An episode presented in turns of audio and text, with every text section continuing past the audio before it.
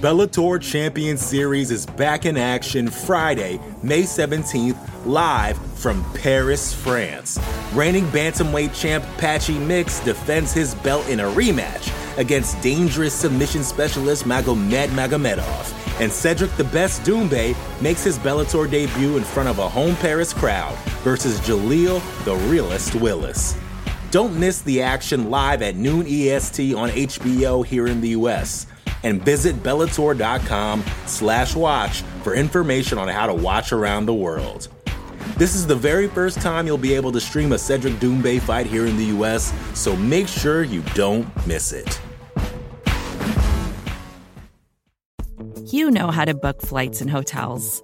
All you're missing is a tool to help you plan that unbelievable travel experience. That's why you need Viator. Book guided tours, excursions, and more in one place. There are over 300,000 travel experiences to choose from, so you can find something for everyone. And Viator offers free cancellation and 24 7 customer support for worry free travel. Download the Viator app now and use code Viator10 for 10% off your first booking in the app. Find travel experiences for you. Do more with Viator.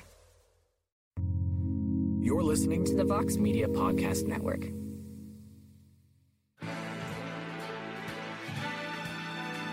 Live from MMA Fighting Studios, this is Between the Links.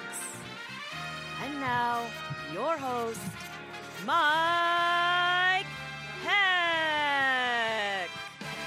Yes, the iconic voice of Esther Lynn welcomes you to a brand new edition of Between the Links. We're doing a live roundtable edition of the program, some friendly banter to discuss all the big news going on in the world of mixed martial arts.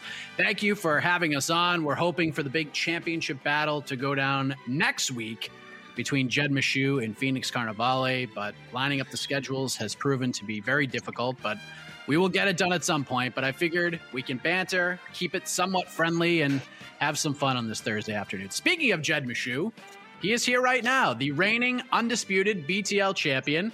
Although you don't have your first title defense, Jed, you are here to uh, to talk some MMA. How are you, my friend? I am not. We talked about this uh, whatever week it was at this point. I am not the reigning. I am not the undisputed Phoenix Carnevale. Again, unlike Aljamain Sterling, when I say something, I mean it. And I am not the champion until I beat Phoenix. So you can give me that paper title. I'm going to put it down and I'm never picking it up. You're not going to find any images of me online with that belt because I'm not the real until I beat the real. At some point, that's going to happen. In the interim, happy to be here and chat with you guys. Should have, should be fun. Yeah, I mean, I, I, I did all this work to put this tournament together, and it, it, it means nothing. It means nothing, Jed. Is that what you're trying to tell me? No, we just haven't had the finale of the tournament yet. I beat some bozo named Alexander Lee, who I wake up and just destroy. I don't have to do anything. Be half asleep and just murder that guy. It doesn't count. The title comes when Phoenix goes down, and that's what's to happen as soon as we do get locked in the BTL cage together. But for now, I am I'm an interim champion at best. Well, hopefully next week we can uh, we can settle that score once and for all. Also joining us this week is a man coming off of a big victory this past Saturday in Las Vegas. He got a late notice opponent change, got the job done against Kevin Croom at UFC Vegas 46. let us say hello to Mr. Brian Boom Kelleher. How are you, sir? Look at that eye. Oh, baby, what's going on? Um, I don't know who Phoenix is, but I'll tell you what, I'll take an illegal knee and a, and a uh, championship belt and some pay per view points on this bad boy. uh, Brian, congratulations on the win. And uh, I-, I am curious, though, and you may have shared this information elsewhere, but that damn Michael Bisping just took that microphone right away from you, and you were about to say something very compelling, it looked like. What were you going to say, Brian? Tell the folks if you would be oh, so kind.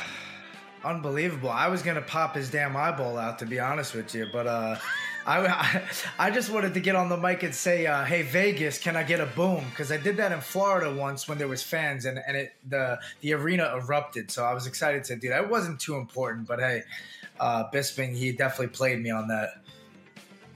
Did you uh, go to the bathroom before we started the show? Everything's clean. I took a nice shower. I got ready uh, proper for the show.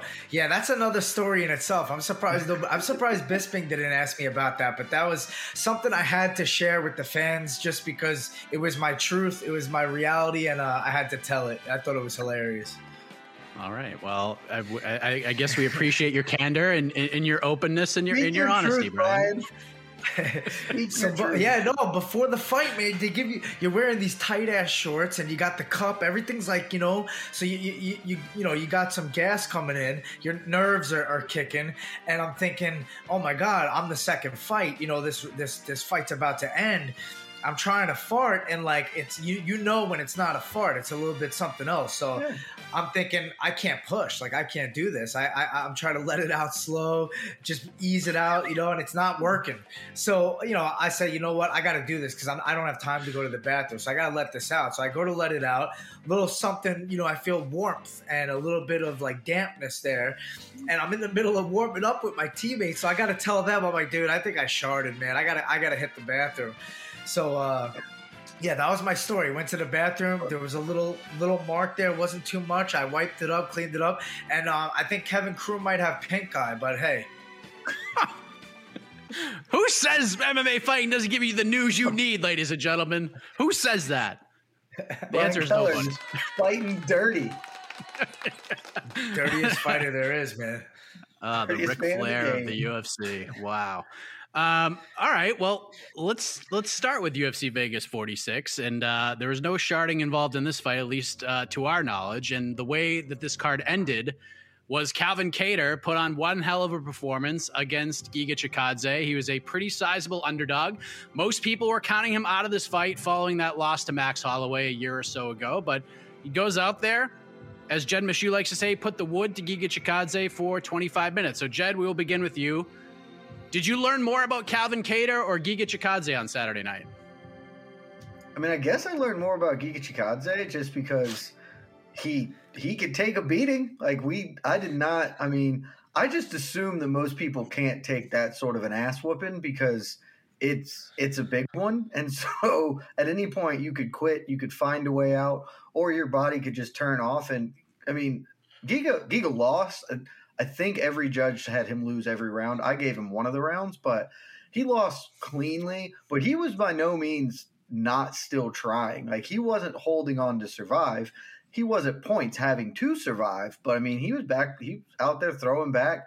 Uh, you know, giving as good as he get got for portions, but just not for the balance of the fight. So, I mean, we learned we learned certainly some about Calvin Kattar, his ability to respond from taking his own hellacious ass beating a year ago and kind of do the things he needed to come back, reset, and and get back in there, and, and then put on that performance. But I mean, I think we knew, or at least I feel like I had a good concept that Calvin Kattar had that sort of game in in him.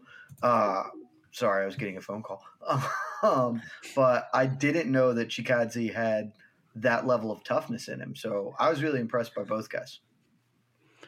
What do you think, Brian? Did, did you take more away from Calvin Kattar's win or Giga Chikadze's loss? Uh, you know, to me, I would say uh, Calvin Kattar's win. Uh, I think a lot of people had questions about, you know, what kind of Calvin Kattar we were going to get after that Max Holloway fight. You know, he took so much damage in that fight, uh, a lot of a lot of shots, you know, accumulated, and people worry about that. You know, and um, you know, he really showed um, his his ability to adapt and uh, make make changes, not only just from that fight, but also during this fight. You know, I thought uh, Giga looked really sharp early with the kicks. He landed a couple really hard, and then you saw Kattar make the adjustments, and he closed the distance. He he made it a boxing fight. He got he, he really used a lot of forward pressure to make sure that you know uh, Giga was on his back foot. He could no longer really utilize that kick with the same kind of power if he's backing up constantly. So I was just really impressed during the fight with uh, Calvin Kattar's ability to adjust and uh, and make it his his fight. We've seen some outstanding bounce back performances throughout this long run of the UFC. We've seen guys and gals come back from some tough losses, some long layoffs. Brian, but what Calvin Kattar did after the Holloway loss and taking a record number of strikes and being counted out by almost everybody in this fight, was this one of like the the best bounce backs that you can recall?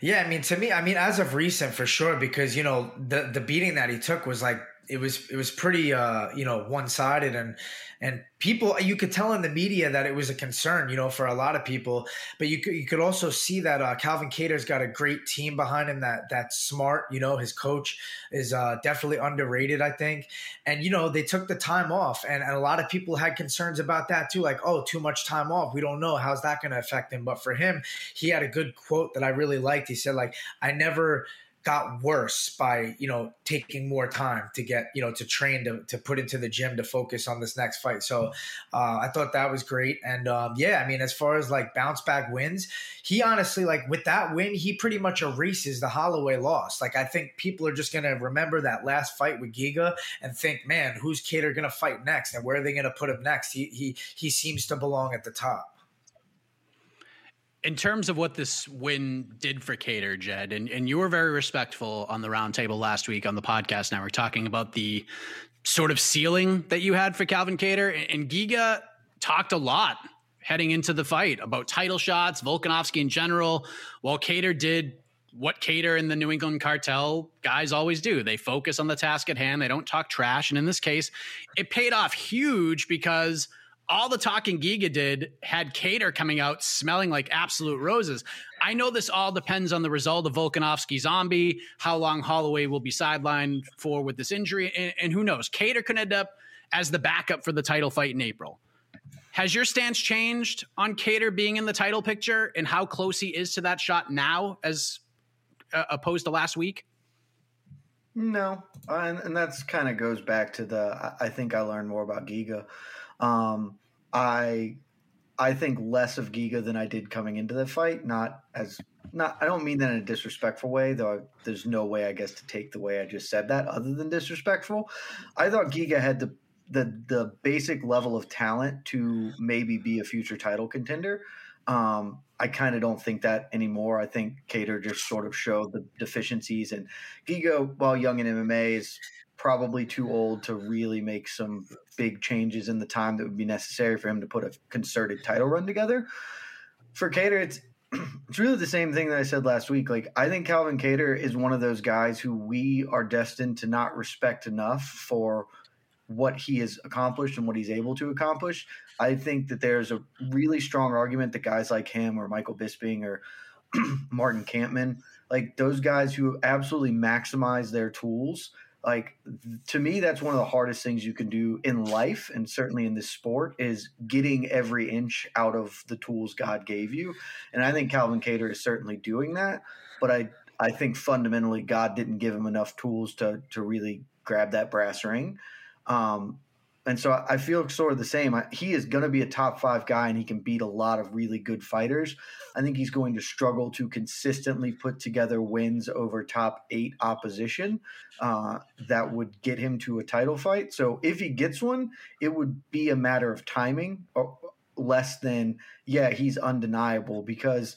I mean, I think to some extent Brian's right. Like people are going to start to forget about the Max fight because this was such a dominant showing from him. But at the same time, he also still ate a ton of shots in this fight. I know we aren't talking about it, but he ate more shots in this fight than he ate in any other fight of his career other than the Holloway fight. And that's going to leave a mark and be rough moving forward. But also, just like we know what the top is at featherweight, it's it's Max and Volk, and and he clearly is not getting to Max. Like that's that is not a gap that I think he can overcome based on how dominant that fight was. So I don't. I just I just don't see it for him. Um, you know, if he does, great. It would be a good win for Volkanovski or Holloway again, because like I said, he's a top eight, top five guy. But I just don't think he. I would not bet on him getting a title shot before his career's done. What do you think, Brian? Because we don't know how long Holloway's going to be out for. He could be out for two months. He could be out for a year. We have no idea. We don't know the extent of the injury. So let's just say it's the latter. Let's say Holloway doesn't fight at all this year. Calvin Kattar could be next in line for the title. Like he could get the winner of Volkanovski and, and, Zombie easy with his resume. Like if you compare the two resumes between him and Zombie, they're pretty damn close. So if you had to guess, if I gave you 20 bucks and said, Hey Brian, take this $20, you got to put it on whether or not Kattar gets a title shot in 2022, where are you putting it? Um, you know, I think, like you said, with the f- different factors that play into this, you know, with injuries and stuff like that, there is a lot of luck that comes into play. And I think, you know, Jed's right. I think if if uh, if Calvin Kattar has to go through Max again to to get to that point, I don't think he has great odds to become champion. But uh, you know, that's also another thing. You know, you never know how this plays out because how long is Max out? You know, can can Calvin Kattar slip in at some point? Um, you know, Zombie versus Volkanovski. What happens there? You know, imagine you know Zombie wins. That mixes up everything. You know, we don't know what's going to happen from there. And then if Max comes back and ends up champion, that's like a rematch that you can make down the line and a big story you could tell about, you know, Kattar's made changes and but he was dominated completely against this guy the first time out. So I think there's a lot of variables that come into play. And honestly, from that last fight, I did see like a, a different fighter in Calvin Kattar. You know, with a lot of uh, new tools that he added to his game. Those those elbows were amazing. He landed a, a couple of real sharp spinning elbows, and, and uh, I think that um you know he mixed in a couple of takedowns, and they seemed a little bit more of a desperate thing. But hey, he has them there now. You know, so you know mixing up the game is very important. You can't just be one dimensional, go in and try to box someone and that's it. So I think if he can keep improving and adding to his game and somehow slip in, maybe something happens. You never know, man. I mean, look, Zombie just got an opportunity, right? So so things can happen and he could slip in if he keeps winning. It's uh featherweight's interesting right now. Obviously, Volkanovski Holloway's the fight everybody wants to see, but again, we don't know how long Holloway's going to be out for. Kattar versus Yair would be a lot of fun. Kattar versus Ortega would be very interesting. Giga takes a step back. What what, what do you mean? You don't like that, Jed? You can put no, you can put Kattar in against a broom. It's going to be fun. Dude is a banger of an action fighter. Like I got nothing but respect for Calvin Kattar. I don't think he wins against Yair, and I think he probably doesn't win against a lot of the other like th- that's the other thing about featherweight too. We talked about it last week. Like it has so much emerging talent that that is about to start coming on, and Kattar, who's kind of had a shot at least against one one B at the top of the thing. Like I, he's not going to be next up. He's going to either have to fight Yair, which is a fight that I don't think is great for him, or he's going to have to fight like Josh Emmett or something. And I just don't feel great about it. But you could put him in against any human being on the planet. It's going to be fun as hell to watch. Agreed. Great performance. I spoke with Calvin on We Got Next. You can find that on the podcast network. I manned up. I manned up. I told him that I picked against him, and he uh, he took it in stride and he handled it like a pro. So so good for him. The Bellator Champion Series is back in action Friday, May 17th, live from Paris, France. Reigning bantamweight champ Patchy Mix defends his belt in a rematch against dangerous submission specialist Magomed Magomedov and Cedric the Best Doumbé makes his Bellator debut in front of a home Paris crowd versus Jaleel the Realist Willis. Don't miss the action live at noon EST on HBO here in the US. And visit Bellator.com slash watch for information on how to watch around the world. This is the very first time you'll be able to stream a Cedric Doumbé fight here in the US, so make sure you don't miss it. Support for this show comes from Sylvan Learning. As a parent, you want your child to have every opportunity, but giving them the tools they need to tackle every challenge, that takes a team. Now more than ever, educational support tailored exactly to what your child needs can make all the difference. That's why parents have trusted Sylvan Learning for 45 years as the ultimate teammate in their child's educational journey, instilling in them a love for learning and a passion for reaching the next level.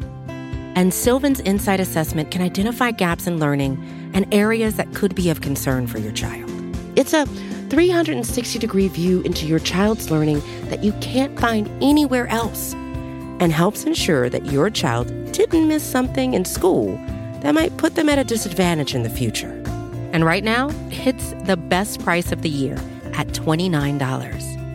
Go to sylvan29.com to learn more and get your child's assessment for only $29. That's S Y L V A N 29.com.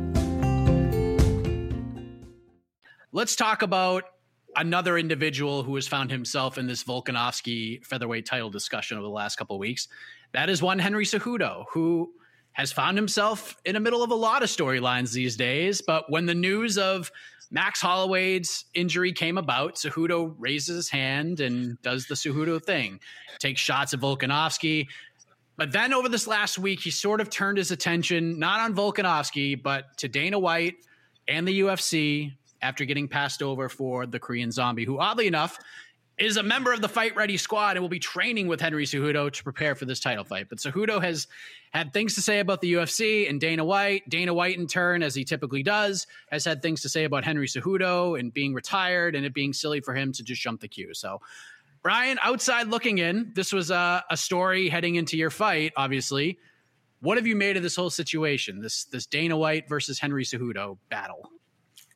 Yeah, I mean, you know, I think Cejudo is actually he's kind of a funny guy, like with his his shit talk, uh, you know, and it's interesting, and he does say a lot of the right things, but at the same time, like you know, Dana White's not going to bite for someone who is not like real superstar power. You know, uh, the whole comparison to GSP, it makes sense as far as like a, a rational thing. Like, oh, you let him come back and challenge, you know, Bisping for, for the title at a different weight class. And look, he just up and left. And, you know, that's the thing is that was a mistake looking back for the UFC. They kind of don't want to do that again. They don't want you coming in winning a title and then just bouncing and, and leaving it, you know, empty handed and them having having to figure out the division. So I think that's a big part of it. And then on top of it, you know, Cejudo wants to get paid. He wants to get paid like what, you know, he believes he deserves, which yes, he, you know, Olympic champion, he has all the accolades and, you know, it would make rational sense for him to get a chance for what he's done in the sport, but uh, for you know his his star power, it's it's not matching up with the UFC, and I think that's what the big difference is. Jed, your thoughts on this? Because Cejudo wants to go out there and make history and become a three division champion. However, the man upped and retired. He kind of left the UFC high and dry after he stopped Dominick Cruz. A lot of eyeballs were on that whole card and that whole situation because this is the first sporting event back. It was UFC 249. We're, we're trying to get sports moving forward.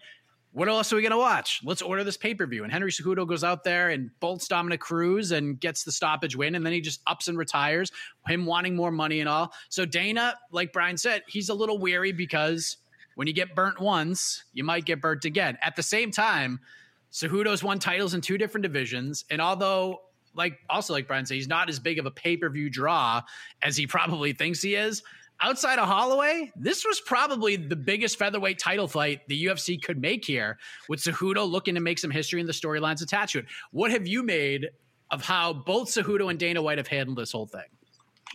Man, I have a lot of thoughts. Most of them are mean.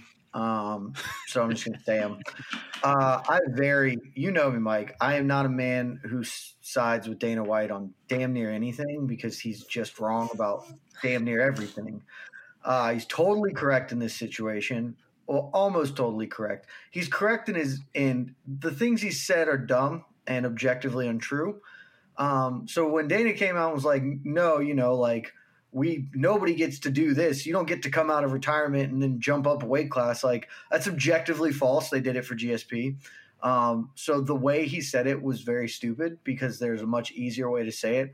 Uh, because the what he actually means is nobody gives a shit because nobody does. Um, I think Henry Cejudo is an incredible fighter. Uh, he is a two division champion and a former Olympic gold medalist.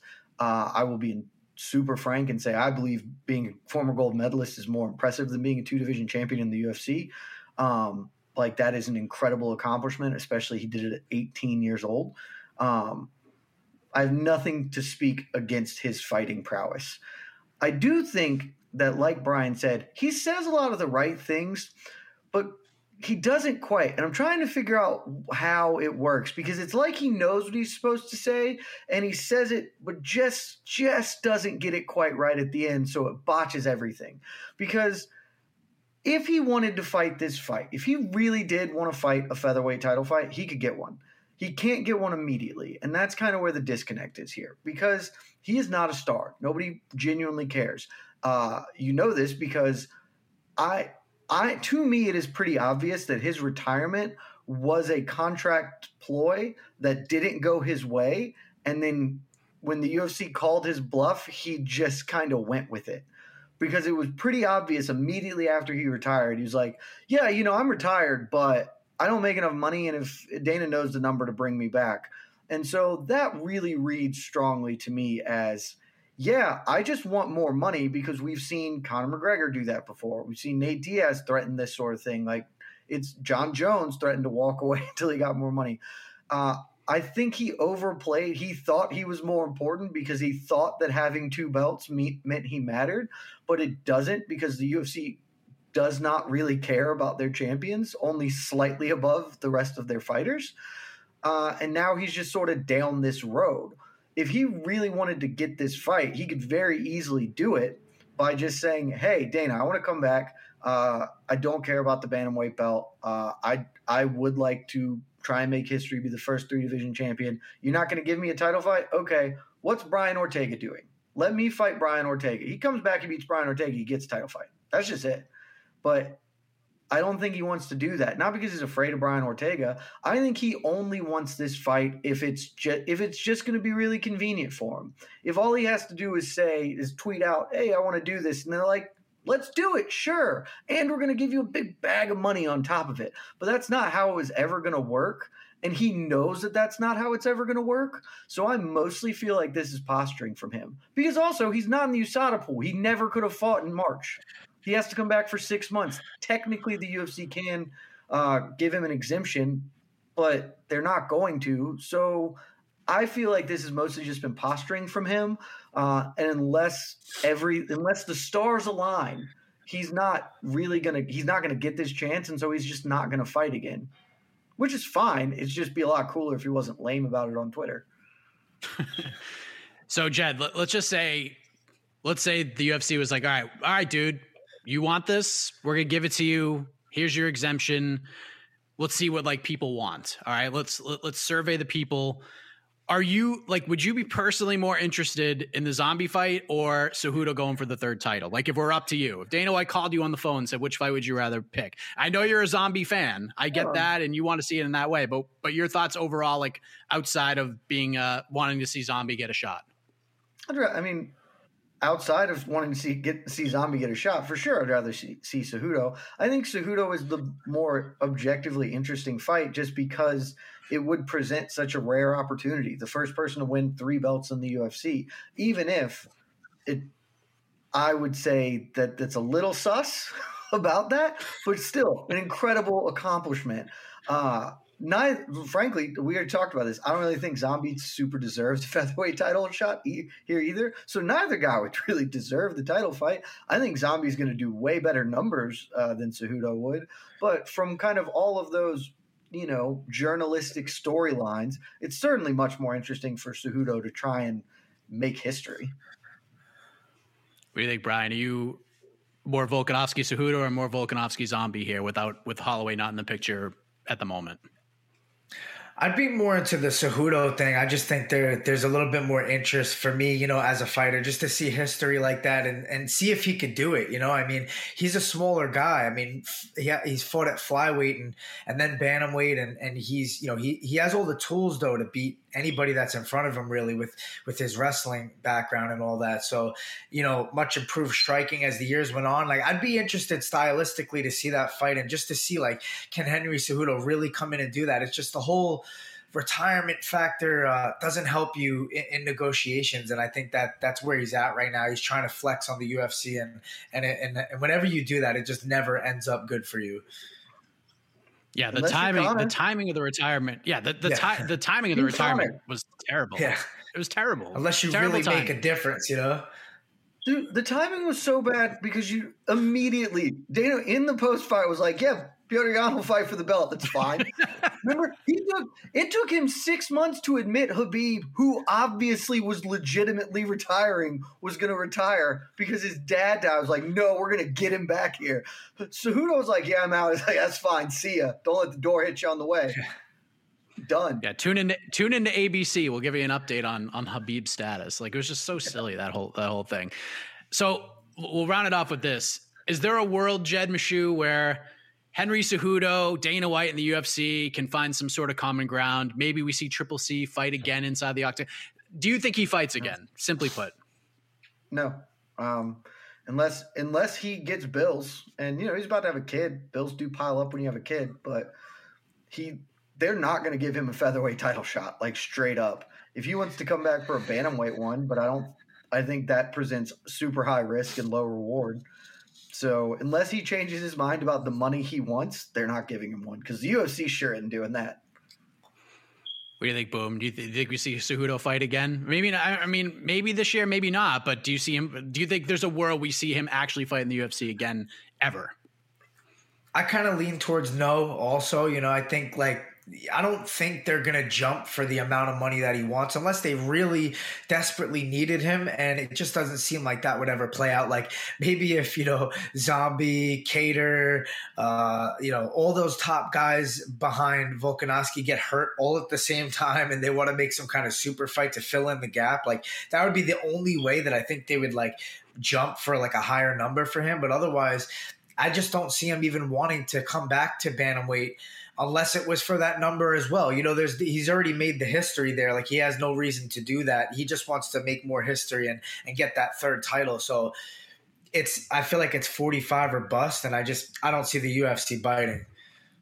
Yeah, Cejudo overshot in, in such a big way. He, he was like the guy in uh, Along Came Polly playing basketball, just Jumanji and throwing the ball over the hoop. He was so he missed every shot he took here. Like I'll a for effort absolutely A for effort, but the UFC clearly does not appreciate being made a fool of, especially on a card like that. And what's awful, what, what hurts Cejudo as well is that the two divisions he represented have both clearly moved on without him. The flyweight division too. A lot of people thought Cejudo saved the flyweight division. Yeah, there's some semblance of truth to that, but Figueiredo going out there and finishing people that helped the division. Brandon Moreno's incredible moment in June that helped the division both divisions are doing just fine without Henry Cejudo, so he doesn't have a lot of uh, doesn't have a lot of weight to, to this whole Let's thing. be so clear. We'll see what happens. Let's be clear, Mike. They're not doing just fine. They are in better shape than when Henry Cejudo was the champion of them. Like entirely legitimately, the Brandon Moreno, Deiveson Figueiredo, uh, Figueiredo trilogy has been awesome. And either way, you're getting a in my personal opinion, a much more interesting champion, and certainly somebody who is at least committed to actually being the champion of that division. And at 135, like Petr Yan and Aljo, that's there's a lot of heat on that, and that division is just shit. Brian knows that division's fire. So like way better shape than when he was there trying to fight Dominick Cruz and old people because he was doing legacy stuff and not really concerned with being the actual top guy in the division to more pressing matters, gentlemen, because we have the UFC's first pay per view of the new year this Saturday. UFC 270. The media day went down yesterday.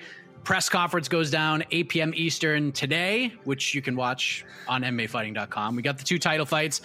Main event, tons of storylines here, gentlemen. Francis Ngannou versus Ciryl Gane for the heavyweight title. We have the, for a short, short time anyway, former teammates, both guys finding success at the MMA factory out of Paris, France. They were never teammates. Lopez. They were never friends.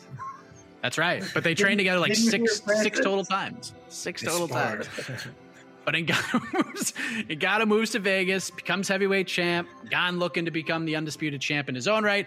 So we have the coach, the teammate thing, kind of. We have sparring footage stuff. We got Ngannou's contract situation, his issues with the UFC just a lot to digest here, especially from the Ngannou side. So, Jed, I'll start with you. Ngannou clearly has a lot on his mind heading into this fight. The betters have seemed to notice this because the betting line is flipped. Gane is now the favorite. That number continues to rise. But Ngannou is still the most terrifying fighter probably in UFC history. And he looked like he was a pit bull ready to jump off his leash at Media Day yesterday. Do you personally, as a fight fan and as a as a respected journalist in this field, do you have concerns that the storylines heading into this fight could have Ngannou a bit distracted heading into Saturday? Uh, no, I don't think he's distracted. Um, I just, I just don't think he's going to win. I, I don't think distraction has anything to do with it. Um, his the way he has carried himself and acted basically since the fight was announced has really smelled strongly to me like he knows he's in for an ass whooping and he's in the same way Ronda Rousey used to do that, like posturing, like all the time, and she did it all the way up into Holly Holm fight, and then was embarrassed in that fight. I'm getting a lot of really similar vibes here. Um, they've trained together. I think he, I think he just knows like you can't count Ngannou out. He's the most powerful puncher we've probably ever seen in this sport. If he lands, he can put anyone out. He has you know more than a puncher's chance, but I think I think this is a terrible fight for him, and I think he knows it. And I think that is I don't know. People don't usually say the we weren't friends. I never liked you anyway, unless like you were friends and you're hurt or you like are in a you're in a vulnerable position. I just feel like he knows he's about to get his ass beat, and he's saying things because that's what you're supposed to say, but it's all a false confidence, and he's gonna get his ass beat. Brian, what do you think? Do, you think there's merit to these concerns for Ngannou? Do you believe it may be a, a bit overblown? And, and let me ask you as a fighter as well. Let, let's just say you were getting ready to fight a former teammate and sparring footage leaked. And then at the media day, the guy you're about to fight is like, well, there's some things that weren't shown in the sparring footage, including me knocking out, knocking this dude out with a head kick. Is it like, what, what do you think of that whole thing? And, and is there merit to all these other concerns for Ngannou?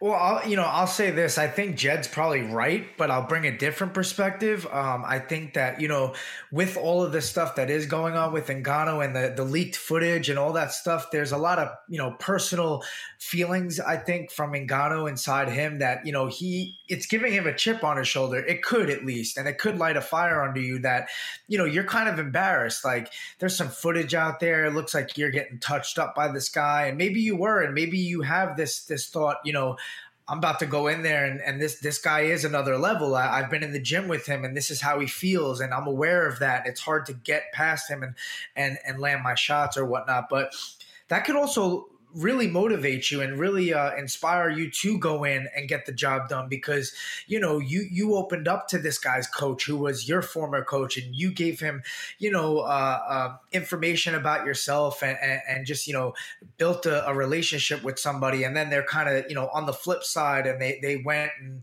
you know went to somebody else and and now uh, you're facing that guy that you know you knew in the past and had trained with. So there is a lot to this story and I think that it's possible that it could have lit a fire under Ngannou to try to kind of, you know, say, listen, you think one thing and you, uh, you know, you might have got one up on me in training, but this is different. And it is because man, I've had the shittiest of sparring sessions before some of my best performances. And that right there just goes to show that if you get, if you connect yourself to how training went always, then you can bring some negative vibes into a fight. Uh, you have to be able to disconnect from, you know, how training went and, and what, you know, how'd you feel last week and, the peak of your camp? How did it go?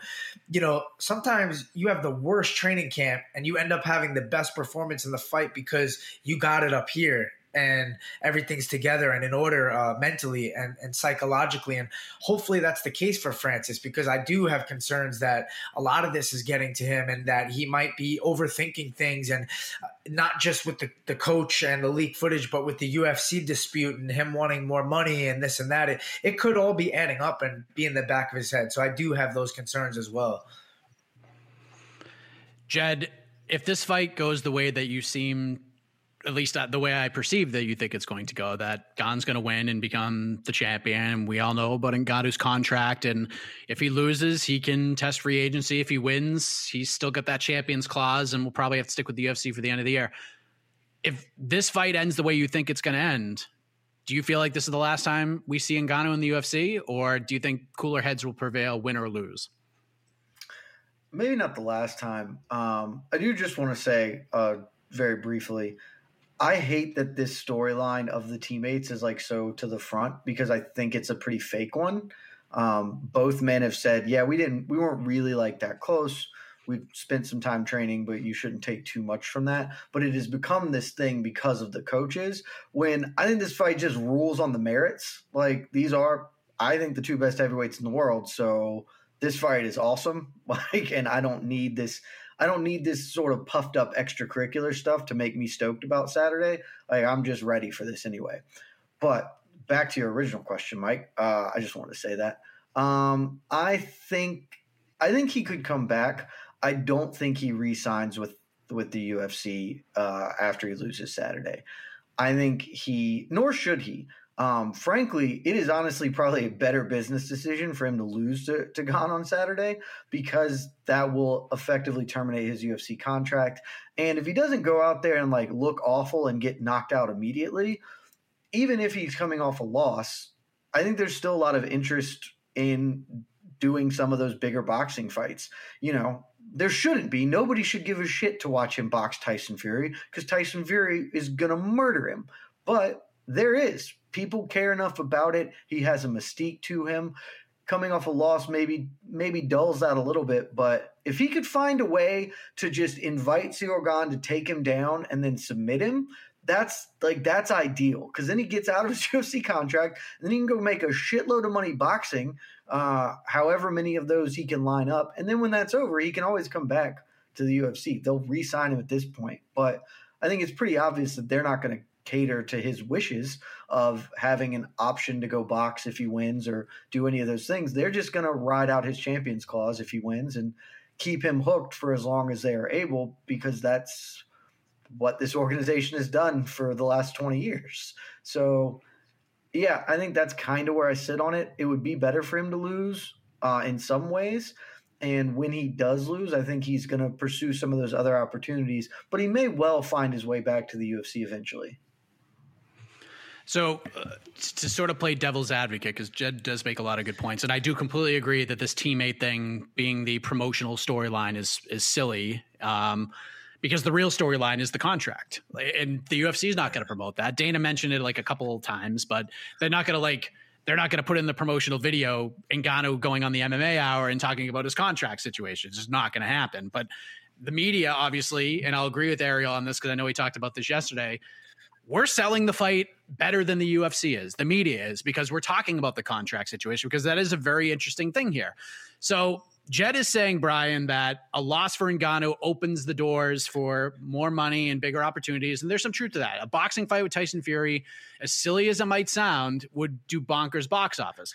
However, I think Francis's biggest issue, and if you listen to the Helwani interview back in Jan- or back earlier last year, when he talks about just wanting respect from the UFC. It's I mean money is part of it, but he wants to feel like the UFC is behind him, that they're promoting him, that they're pushing him.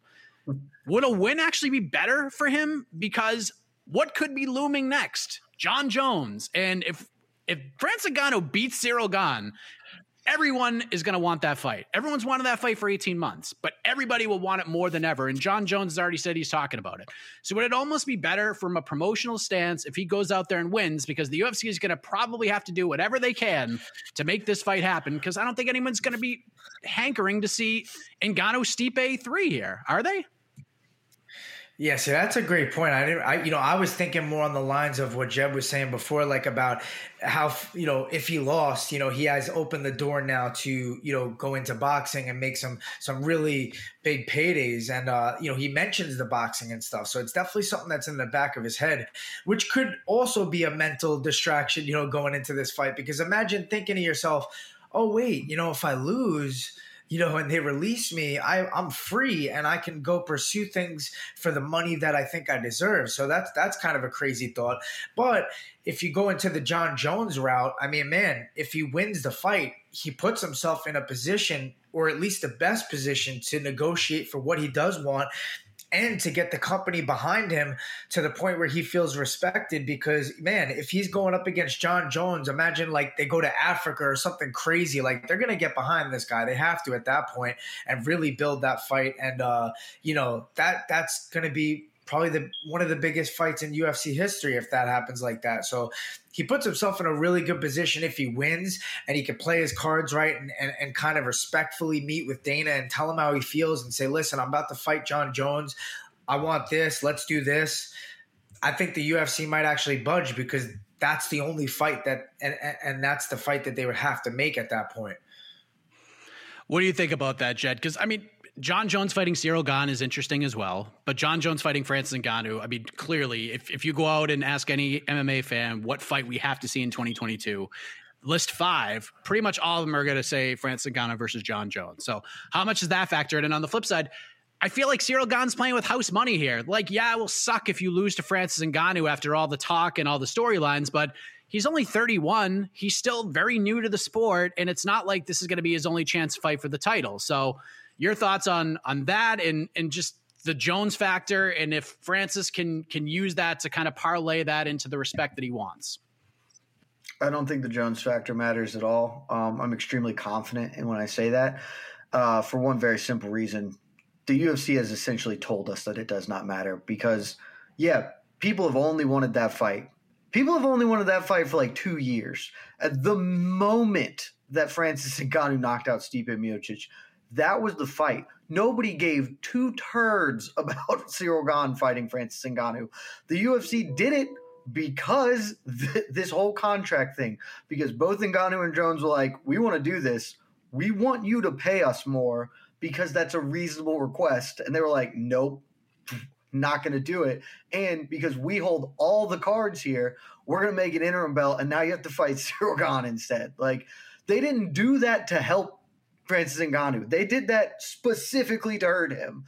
They yes, the UFC should, they should have already done it, but if he wins, they should immediately make the Jones fight. I have no trust or belief or faith that they will do so because Jon Jones and Francis Ngannou both have some level of principle and they they want more money because they deserve more money and that fight will generate an enormous amount of money doing it under their current contracts with the current stipulations at whatever their pay rate is is I won't say it's unfair because they did sign onto it, but it's sort of sort of ridiculous for the UFC to kind of hold that line as ferociously as they as they are.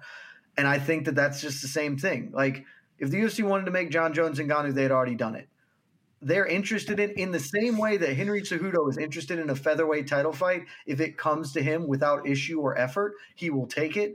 That is how the UFC feels about that fight. Yes, it'd be huge. Yes, they'd love it to happen, but not if it not if they're going to have to pay one penny more than they are already currently contractually able to get from that fight.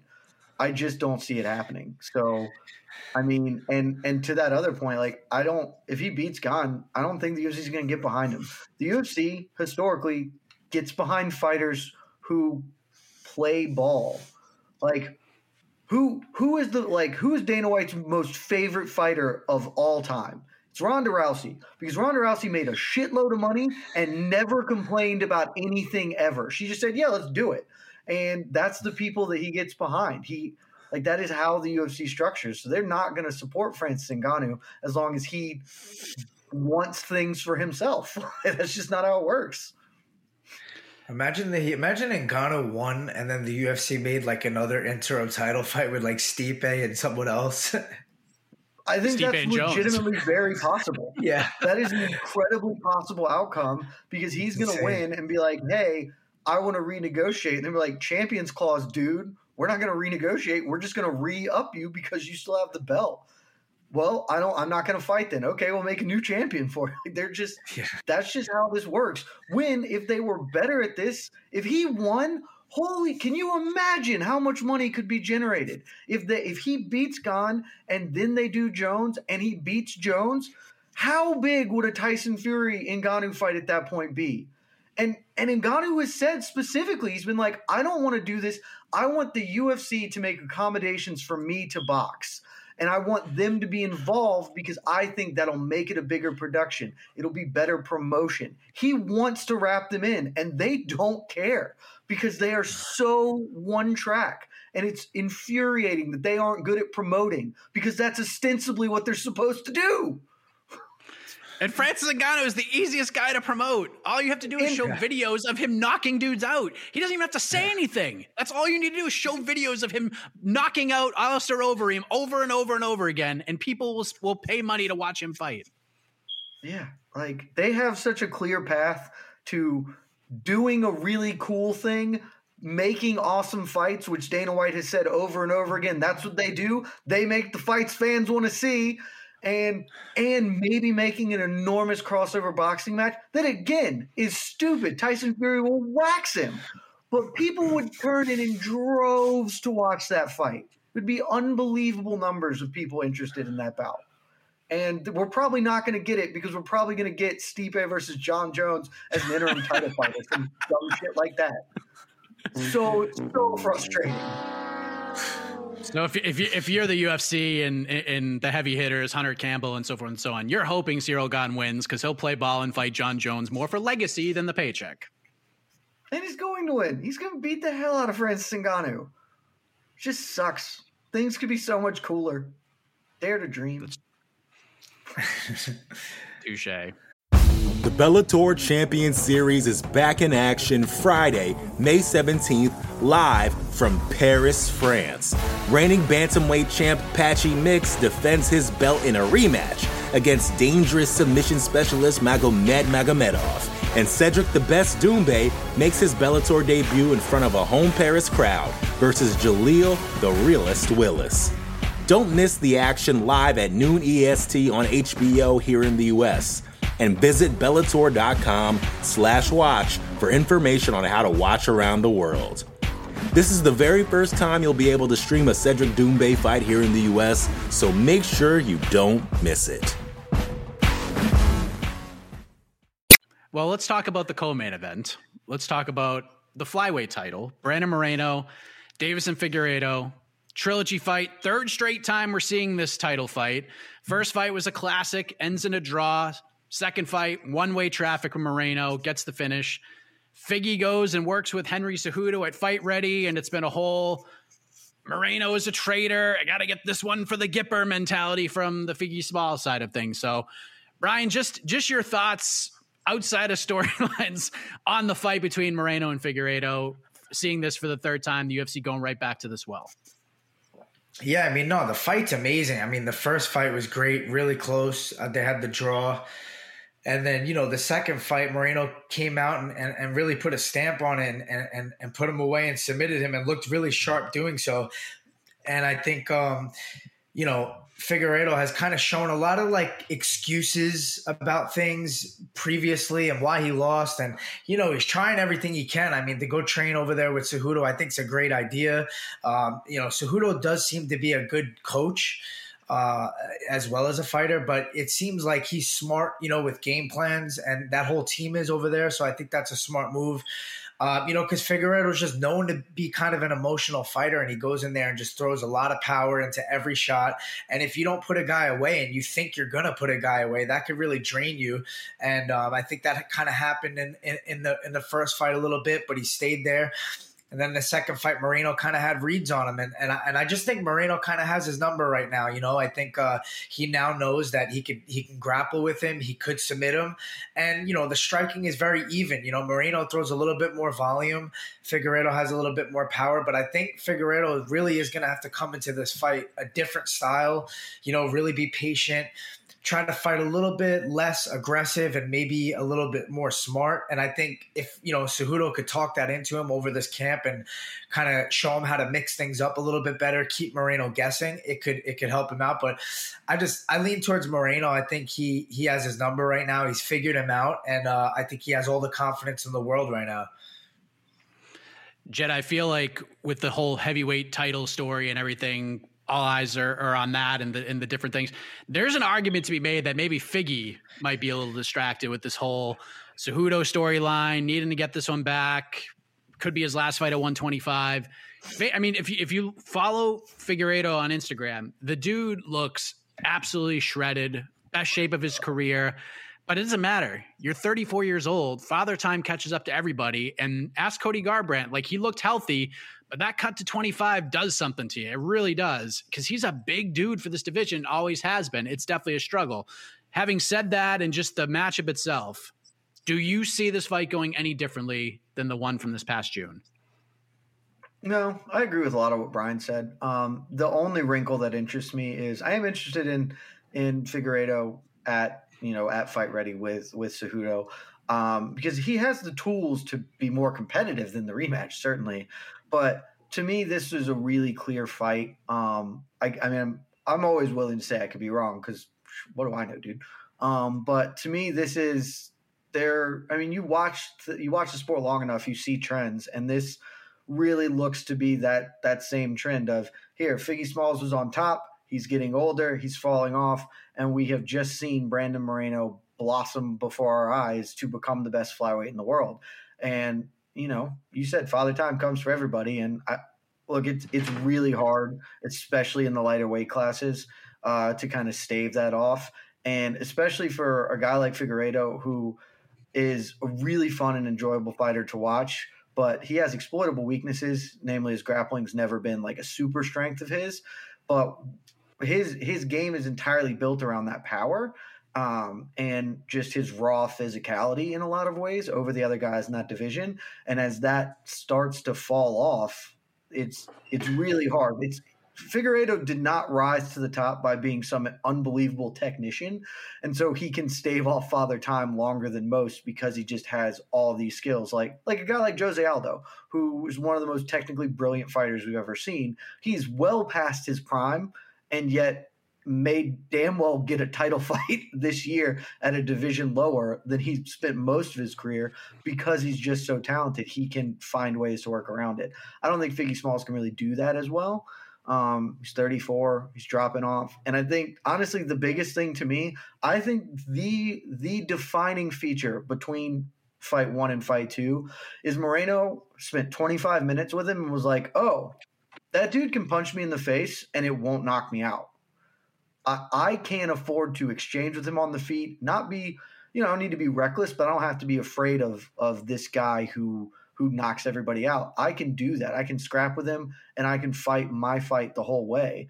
And so he came in, and that's why we saw him basically beat Figgy pillar to post in the rematch. And I think it's the same thing. He knows that Figueiredo, who is overly reliant on his power in a lot of ways, you know, he always has the chance to hurt him, but it's it's not a given. He can eat those shots and stand up to it and he can put a pace on Figueiredo, who cuts a lot of weight, and make make life hard for him. I I think I think the Cejudo thing is going to mean Figueiredo lasts longer than the third round. I think he'll make it into the championship rounds, but I still think Moreno is just a better guy at this point. Yeah, tomorrow is going to be really interesting when he steps on the scale. See how he looks. If he's in there first and he's fresh and he's got all that energy, yeah, that's a big victory for him. It's going to be interesting. But if he comes in looking like he did in the second fight, just looking like hot garbage and just looking depleted, that's going to be very telling. Um, running out of time. Jed, I know you wanted to talk about this. This is the first fight card under the price increase for pay per views for the Ultimate Fighting Championship seventy four ninety nine, and the two title fights are really good. Jed, the rest some interesting fights, but I mean, and we got to factor in Adesanya Whittaker two. Adesanya Whittaker two and UFC 271 going down in less than a month. So now you're trying to get these fans to spend money on both of these cards. What do you think of the card as as a whole? And is this a card, Jed, that you're telling people that they should stay home, watch from start to finish, and by the way, pay 75 bucks for the last five fights? No, this is. I think uh, Casey said it before we filmed. This is a classic boxing card. There are this card's garbage, man. Like no disrespect to the fighters on it. Some of you are very interesting and compelling fighters, and some of these fights, especially in the undercard, are interesting for one reason or another. But this is not. They're outside of the top two things. There is not really anybody on this card that somebody who is not deeply ingrained in the sport of MMA will have even heard of.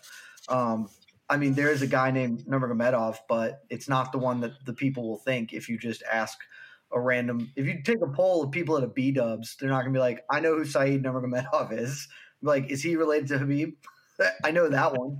So it's just this is this is a two fight card. Um, if you, I would actually, I still would recommend you pay the seventy five because I think I think the main event is that compelling and that important of a fight. It's the two. It is for the baddest man on the planet and the two best heavyweights in the world going at it. Um, and I, I think Brandon Moreno and Deiveson Figueiredo. I mean, their first fight was one of the fights of the year. Their second fight was fun, even if it was more one way traffic. Those are enough to make me say you should buy it. Uh, the seventy five dollar price point is stupid. Um, I don't. I don't know the validity of Dana White saying the UFC doesn't have any sway over that determining factor because Dana said it. I'm going to assume it's not true, but um, I can tell like it could be true. He said true things before, just he doesn't make a habit out of it. Um, so either way, it's ridiculous. Um, somebody I forget who said whenever somebody on Twitter was like, "Yeah, the price of inflation is not near the co- like the cost expense here. It's risen twenty bucks in three years or something dumb." Like I this is the part of the sport that hurts me is knowing that they the UFC doesn't even pretend to care about its fans. Like they're coming off of two of their most successful years of all time. They have said that repeatedly, um, despite there being global pandemic going on, and despite that, they have neither neither raised pay for fighters or given them an equitable share of of the earnings that they should have, and and those the those profits also haven't trickled down to the fans with decreased card costs. Like it's just they're just going to milk us for everything and keep paying off pay off that ticket, man. WME spent four bill to acquire it. They they got to pay that down, and it's it's not coming out of their pockets, so it's coming out of ours. Brian, I know uh, you fight for the UFC, so we're not going to talk about the price increase, but just you're you're a fight fan too. You're a student of the game. So your thoughts on the, on this card as a whole? No, I mean I think this card as a whole, like it doesn't have the most depth to it, but like he was saying, more of like a boxing style where it's like that big heavyweight fight at the top that has a lot of anticipation, but and maybe this is the UFC's way of saying like, hey, we're gonna we're gonna give you a shit pay per view so that the numbers don't skyrocket, so you have zero negotiation power after this, Francis. But uh, I don't know. I there's some crazy tactics. You never know. But uh, I, I I think you know the Francis Gane fight. It's enough to get people watching and to to pay that number. You know the seventy five. But uh, it, it's tough. I mean, you'd have to be a really diehard fan to to have a, a, lot of interest in the undercard and and the different fights on the way up. You know, there's not like any really crazy storylines on on any of those, and, and, a lot of hype behind any of those either. And it, it seems like more more than less cards are like that these days just because you know they're just putting on good fights and you have to really just appreciate good fights because a lot of these guys who don't have star power or drawing power or anything like that like they still put on really exciting fights and and and you know bring eyes to the sport and i think you know fans appreciate that but as far as money and numbers go it doesn't really translate to be to play devil's advocate this card has been kind of ravaged let's be honest uh, just taking a look at Jared Cannonier, Derek Brunson was supposed to be on this card. Obviously, got moved to the February card, which makes all the sense in the world because there's a middleweight title fight on it. Uh, Viviane Araujo, Alexa Grasso supposed to be on this card. Movsar Evloev versus Ilia Topuria was supposed to be on this card. So COVID took away that fight, but at least Topuria is still on the card fighting Charles Jourdain. So the card was better uh, as like in the original status of said card, but yeah, it's not it's not the greatest uh, of all time. But those I are some Brian actually fights. nailed it. I think Brian nailed it. I, I didn't even really think about it. I think they they shortchanged this card to be like, yeah, screw you, Francis. You, you're not selling more than 500 on your name alone. We're not giving you any boost. I think he nailed it. That's it. That's totally it. Could be quite possible, man. Totally. All right, Jed. All right, Jed. What is it? What's what, what's the low key banger? Dude, it's not even close. This is this is the most obvious. It's like I will say the fight I'm the most interested in on the undercard, honestly, outside of the main two fights, is Ilia Topuria, Charles Jourdain.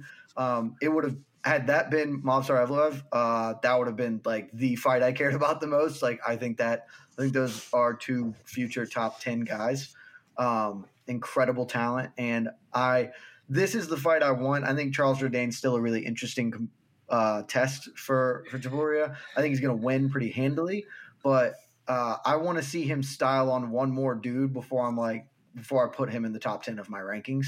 And I think that we can see that. But if I'm just going pound for pound violence, it's Raoni Barcelos, Victor Henry. Um, Casey says it all the time. Uh, I don't agree, but he's not far off. Bantamweight is one of the best divisions in the sport.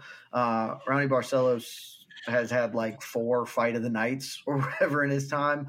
Um, and Victor, I don't know, has Victor any fought in the UFC yet? Um, I just remember Yeah. him from Rizin where he was a banger. Like in Rizin, he did some really weird stuff. He has like an he had an inverted triangle win there. Um, like he's he's just a fun scrapper. Barcelos is probably going to run him. He's probably going to just rinse him. But uh, for however long it lasts, it should be fun, scrambly, weird, uh, compelling stuff. So that's easily my low key banger of the weekend. Victor Henry is actually, according to Sapology, the number one ranked bantamweight in all of Japan. How about that? So, yeah, he's he just beat a UFC vet, put him away in his last fight before getting the call, which is uh, Beat- long overdue. Maybe Masanori Kanehara, who you know a little old, but still a dude that's worth worthy of respect. Like he was, he was a fun guy in Rizin. So, um, and Raoni Barcelos is like the definition of a fun dude. that guy is, he's never in a boring fight.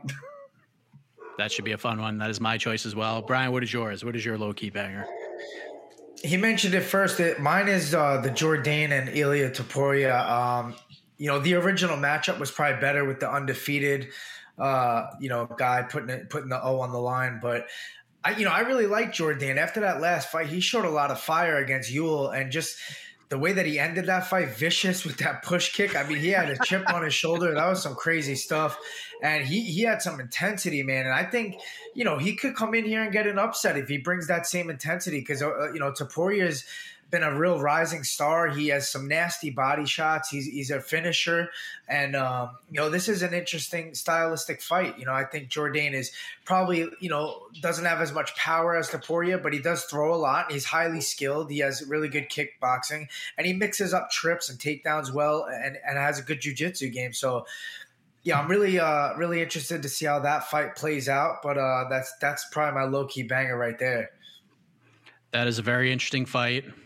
It'll be uh and it's kind of a house money fight for Jourdain too. So if he can keep it on the feet, it's gonna be interesting. But if Topuria gets him on the ground, could be a could be a pretty rough night for Mr. Jourdain. So all right, we have we have talked about all the topics here, and there, there- there's no actual battle, there's no winner or anything like that. And normally we'd have the uh the knockout round and things of that nature. But uh I'm gonna give each of you gentlemen 30, 45 seconds to just talk about whatever it is you want to talk about. If you want to talk about MMA, you want to say anything, just wax poetically about something. We'll give you the full, the final word, if you will, on this roundtable edition. Jed, we begin with you. You are the interim champ, at least in your eyes. What would you like to say, MMA or whatever? Um, I would like to speak directly to Dana White. Um, you and I don't see eye to eye on many things. Uh, I would just like to ask you to just do the things you say you do because you make a big point of saying that the UFC is better than boxing because you make the fights fans want to see. You don't do that anymore. Um, you make some good fights. I'm not here to say you don't, but the fans have pretty pretty unanimously said we'd like to see Nate Diaz and Dustin Poirier fight, and we'd like to see Jon Jones and Francis Ngannou fight. And instead, you are not doing that almost undeniably because you are trying to affect your bottom line better. You are trying to get to positions you want. You'll make the Diaz Poirier fight if Diaz will re-sign, but if he only got one fight left, you're going to make sure you get it to be the Conor fight so they can't do it outside of your organization and make all that money themselves. Dude, just make the fights and move on. You've seen it enough times. Other people have come and gone. We're still going to watch your product. You're still going to overcharge us 75 a pop for it. Just make us the fights we want to see now so we don't risk losing them forever. A standing ovation from the capacity crowd. Boom, what would you like to say? You know, I'd like to speak directly to Dana White as well and just say, you know, you've done everything right and you treat us fighters great and you give us the platform and you you might lie sometimes, but I think they're they're they're good lies. You know, they're they're lies to make us feel better and and and you really, you know, you've built the sport. You've done great things for the sport. And you know you you've shown nothing but respect to us fighters. And and i really i love the bump in the pay-per-views. Like i want to pay more to watch the product because it's great. Like the product is amazing.